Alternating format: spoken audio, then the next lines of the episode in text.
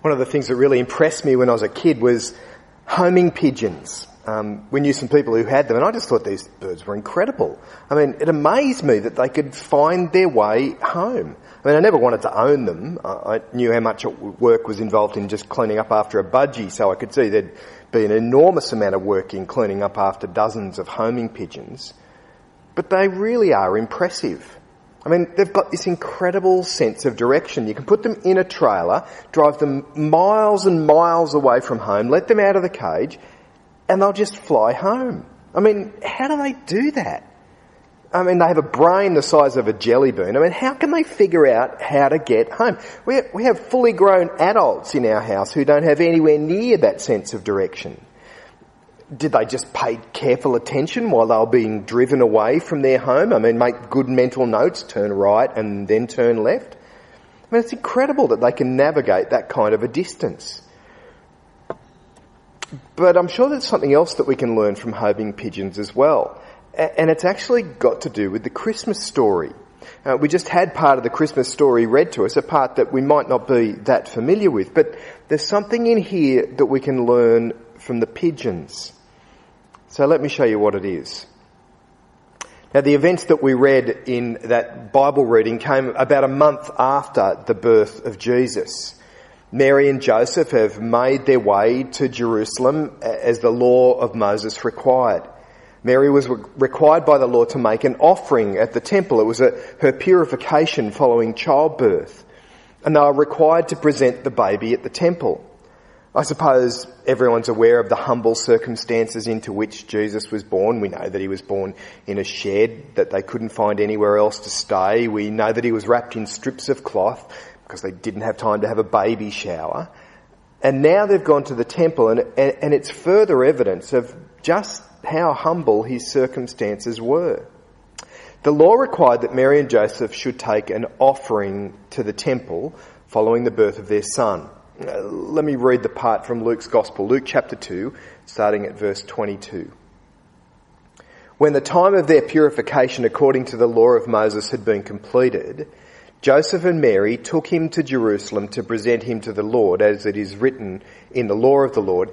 Every firstborn male is to be consecrated to the Lord and to offer a sacrifice in keeping with what is said in the law of the Lord a pair of doves or two young pigeons. They've gone to the temple to make the two pigeon offering. Now that may seem like a trivial piece of information, but I'm sure that Luke's included it there for a reason. See, two pigeons wasn't exactly what the law required. The law said that they were required to make an offering of a one year old lamb and a dove or a pigeon. But the law made a special provision for those people who were poor. It said this, this is what it says in, in the law in Leviticus chapter 12.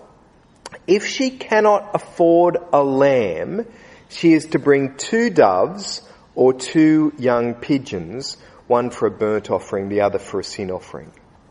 See, the two pigeon offering was for the people who couldn't afford to buy a lamb. I'm sure Joseph and Mary would have wanted the very best for their son, but they just simply couldn't afford to do it. They couldn't afford a lamb. As they walked to the temple with Jesus in one arm and the two pigeons in the other, everyone would have known what that meant. I'm sure this would have been like sending your son or daughter to school without the right school uniform because you couldn't afford to buy it. I mean, every parent wants to do the best for their kids. But that was the life that Jesus was born into. He was born into a not so wealthy family, a family that could only afford the two pigeon sacrifice. And that's got to be one of the most remarkable things about the Christmas story. That Jesus has humbled himself by coming into this world. Have a listen to how Jesus is described at the beginning of the book of Hebrews, some of the most extraordinary words in the Bible, I think. It says this In the past, God spoke to our forefathers through the prophets at many times and in various ways, but in these last days, He has spoken to us by His Son whom he appointed heir of all things and through whom the universe was made. The Son is the radiance of God's glory, the exact representation of his being, sustaining all things by his powerful word. Jesus is the Son of God. Jesus is the one through whom the universe was made. Jesus is the exact representation of God's being. And when he came into the world, he was born into a family who could only afford the two pigeon sacrifice. It seems incredible that God would be willing to do that. It seems incredible that God would choose the most humble of circumstances when sending his son into the world. But that's what God has chosen to do. This is how the apostle Paul describes it in, in 1 Corinthians chapter 1. But God chose the foolish things of this world to shame the wise. God chose the weak things of the world to shame the strong. He chose the lowly things of this world and the despised things, the things that are not, to nullify the things that are, so that no one may boast before him.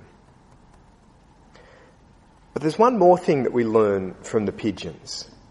Uh, there's a phrase that gets repeated in the passage that we had read to us earlier. I'm not sure if you noticed it. Uh, let me read it again and put a little bit of the emphasis in there. When the time of their purification according to the law of Moses had been completed, Joseph and Mary took him to Jerusalem to present him to the Lord, as it is written in the law of the Lord, every firstborn male is to be consecrated to the Lord, and to offer a sacrifice in keeping with what it said in the law of the Lord a pair of doves or two young pigeons. And then when you move down a little bit further in verse 27, it says this, talking about Simeon, it says, Moved by the Spirit, he went to the temple courts when the parents brought in the child Jesus to do for him what the custom of the law required. Do you get the impression Luke's trying to stress something here? Luke wants to stress that right from his birth, Jesus is someone who is keeping God's law. Right from the very beginning, while he's still in his parents' arms, the law is being kept. He's keeping the law, and it's a significant thing that Luke wants to point out. See, it's only the, the one who is without sin who can deal with our sin. Jesus came into this world and was without sin. He came to trade places with us, to take what it is that we deserve. He came to pay the penalty for our sin. This is how it gets described in 1 John chapter 3. Everyone who sins breaks the law. In fact, sin is lawlessness. But you know that he appeared so that he might take away our sins. And in him is no sin. There's another place in 2 Corinthians where Paul makes the same point. God made him who had no sin to be sin for us so that in him we might become the righteousness of God. See, the fact Jesus was without sin is not some nice detail in the story. It's not an attempt to say that Jesus was a good boy. It's central to his purpose in coming. He came as one without sin so that he could make the exchange. He came as one without sin so that he could take away our sin. I suppose most people know the story of the Wright brothers, Orville and Wilbur. Uh, they were the first people to achieve powered flight. It happened in December 1903. After many attempts, the Wright brothers managed to get their flying machine off the ground. They were so excited about what they'd achieved that they sent a telegram to their father. Uh, it read, in part, success four flights Thursday morning, longest 57 seconds. Inform press, home Christmas. Their sister Katharine was so excited when she read this telegram. Man had finally achieved powered flight. She rushed off to see the editor of the local newspaper and to show him this message, this incredible achievement. Here's the news of one of the biggest events in human history. You'd think that the editor of a newspaper would want to see it. Katharine placed the telegram down in front of the editor. He read through it, and do you know what he said? Oh, how nice. The boys will be home for Christmas. I mean, it's amazing, isn't it? A newspaper editor, and he couldn't see that one of the most significant events in human history had just taken place. But it's interesting because I think people can do the same with the Christmas story. We can get so caught up with the small details that we actually fail to see the incredible thing that God is doing here. But here in Luke's Gospel, we're told about a great man a man who can see past the small details to the big picture, to what it is that God is doing. We're told about Simeon, a godly man who was longing for the day that God would step in to save his people. And as he stood in the temple court, he could see what was happening. See, he could see past the two pigeons that Joseph and Mary were carrying as the poor man's offering. He could see who Jesus was. So God was working out his plan of salvation. Look at it there in the passage you've got in front of you. Luke chapter 2, verse 29. When the parents brought in the child, Jesus, to do for him what the custom of the law required, Simeon took him in his arms and praised God, saying, Sovereign Lord, as you have promised, you now dismiss your servant in peace. For my eyes have seen your salvation, which you have prepared in the sight of all people, a light for revelation to the Gentiles and for glory to your people Israel. In Jesus, God was at work bringing about his plan of salvation for the world. God's Son has come into the world. Jesus has come to bring life to the whole world. He came to deal with sin. He came and made it possible for us to be forgiven. He came and made it possible for us to be right with God. Seems incredible, doesn't it? I mean, here is Jesus, the one who is God, yet he came into the world in such humble circumstances. Here is Jesus, the one through whom the world was made, yet he was willing to suffer and die so that we could be forgiven. But that's the message of Christmas. Make sure you don't miss it. Make sure you don't get distracted by the Christmas lights or the Christmas presents or the other festivities. Let me read you one more verse. It comes from John chapter 1. He was in the world, and though the world was made through him, the world did not recognize him. He came to that which was his own, but his own did not receive him. Yet to all who received him, to those who believed in his name, he gave the right to become children of God.